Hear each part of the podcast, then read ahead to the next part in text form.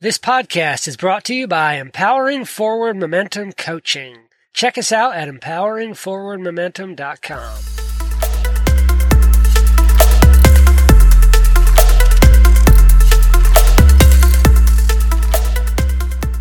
Hello, and welcome back to another episode of the Constructive Liberty Podcast. Today's Wednesday, February the 10th, 2021.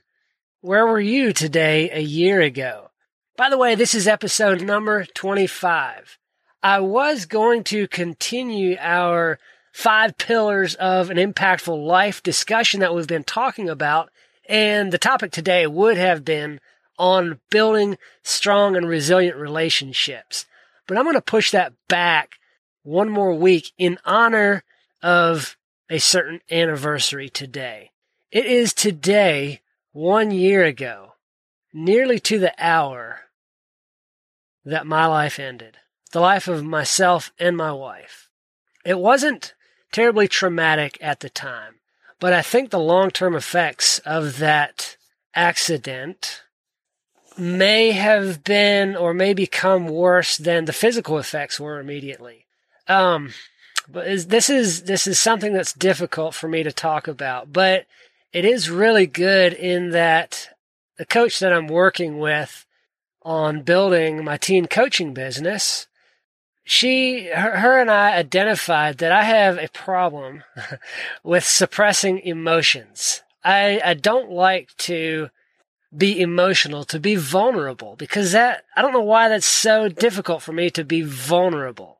I know a lot of people struggle with that, but I think I take that to a whole new level is to just, the instant an emotion or, yeah, I, I do not emote. I, or at least I try not to. Um, so this is, this is good for me to talk about. So one year ago today, my wife and I were taking we took my wife's vehicle to the shop to get new tires on it. And we were driving home in my pickup and it was raining, the roads were wet. And if you know the roads here in Kentucky, they have dips and bumps and grooves and all kinds of fun stuff to navigate. Well, we were going over a hill around a curve to the left and we hit a dip in the road and as we came out of that dip and were turning, it threw my back tires loose off the road. And so we started sliding. And I look up and there's a great big oil truck bearing down on us. So I tried to navigate the truck to the ditch instead of pull out of the turn. And what happened instead was we swung completely around, hit the bank on the left hand side of the road, rolled over onto the driver's side of the truck, and we're sliding down the road straight at the oncoming oil truck. Thankfully, the driver was alert and awake, and he swerved over into our lane, just clipped the back end of the truck instead of coming through the bottom of the cab like I was expecting him to do. Anyway, he narrowly almost missed us. somehow kept his truck on his wheels and navigated out back onto the road and came to a stop. Well, we came to a stop as well in the middle of the oncoming traffic lane. I immediately checked to make sure my wife was still alive, okay, and was trying to decide, trying to figure out how to get out of the pickup. Well, I uh, I stood up, and since her side was up in the air, I said, "Well, I need to roll her window down." so that we can climb out and get away from this truck before somebody comes around the curve and, and hits us for real this time. Well, in the process of things, and this happened because my wife and I were neither one were wearing our seat belts. She had flipped around and kicked out the back window of the truck. And so that was how we managed to make our escape. Well, both of us were minimally injured. We have some residual joint and back pain from it, but nothing bad. A couple scratches and bruises, nothing long lasting. Not like it could have been.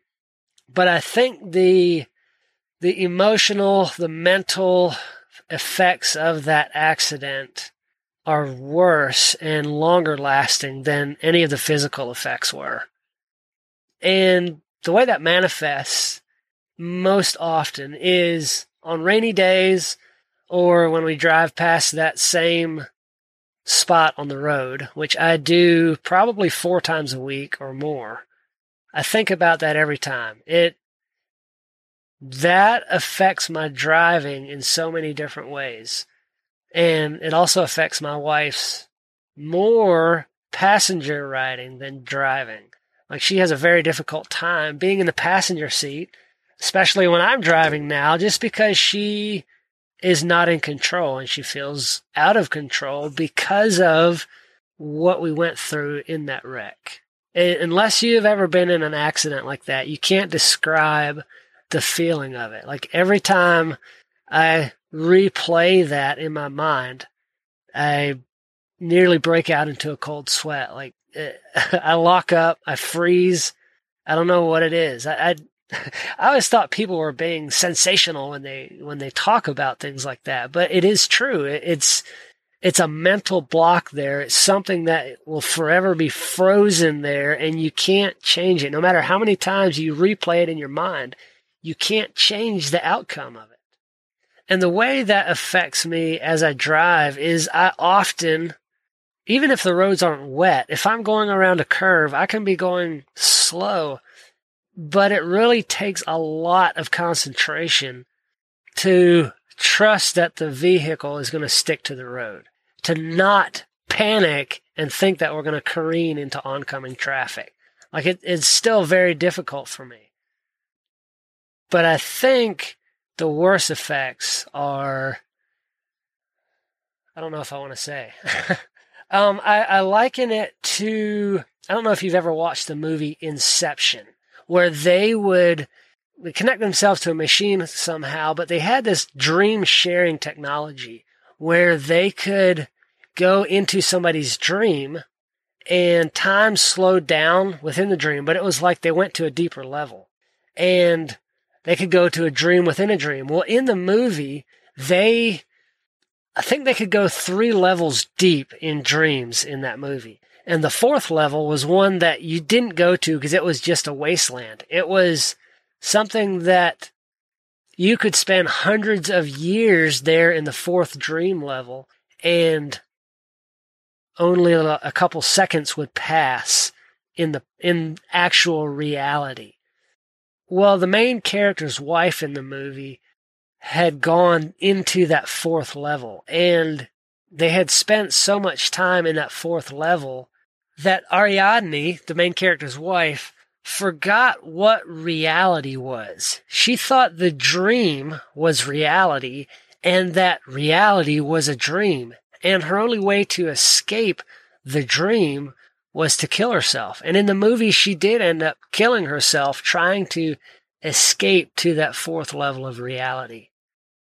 And I don't want to say this out loud, but I can't help but think how much easier things would be if our accident had gone differently. If we had actually died in the accident. Like, I, I love life. I don't want to die yet. But I feel like sometimes that I'm stuck in that fourth dream level. Like I'm not supposed to be here and I don't know why I'm here and there's something that I want to escape to or it, it is it's hard to describe, hard to explain. I can't grasp it, but that's the only way I know how to even attempt to begin to explain how I feel or or the emotion of it. And I'm not very good at emotions, like I said in the beginning. I it's a struggle for me to to access emotions or to allow them to display.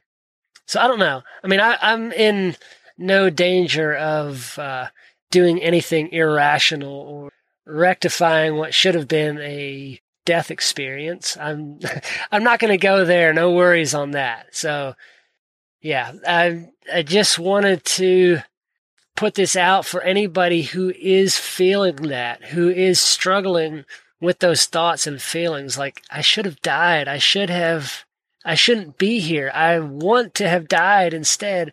If that's you, if you're feeling that, Talk to somebody about it. Reach out, share it with somebody. Don't hold that inside. Don't keep that for yourself. Those are painful thoughts. They can become dangerous thoughts. But you don't have to go through that alone. If you are struggling with that or you do feel that those thoughts and you have nobody else to talk to, reach out to me. I would be happy to to talk with you, to walk through that with you. I still struggle with that. I know where you're at in that, wishing a situation would have gone differently and not understanding why it didn't. Like, why am I still here? Obviously, there's a reason why my wife and I didn't did not die that day. God has a plan for us, but sometimes I struggle to see what that is. And that's hard. That's so hard. So I just want to leave that message with you. If you have had an experience similar to that, if you're struggling with, why am I still here? Know that God has a reason for you still being here. There is a reason, even if you can't see it. They say hindsight is 2020. So down the road, you'll be able to look back and say, that was probably the reason why I was still here. Or you might never know the reason.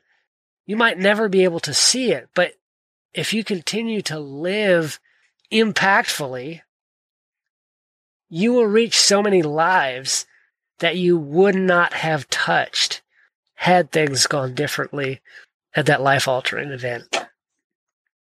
Do good work.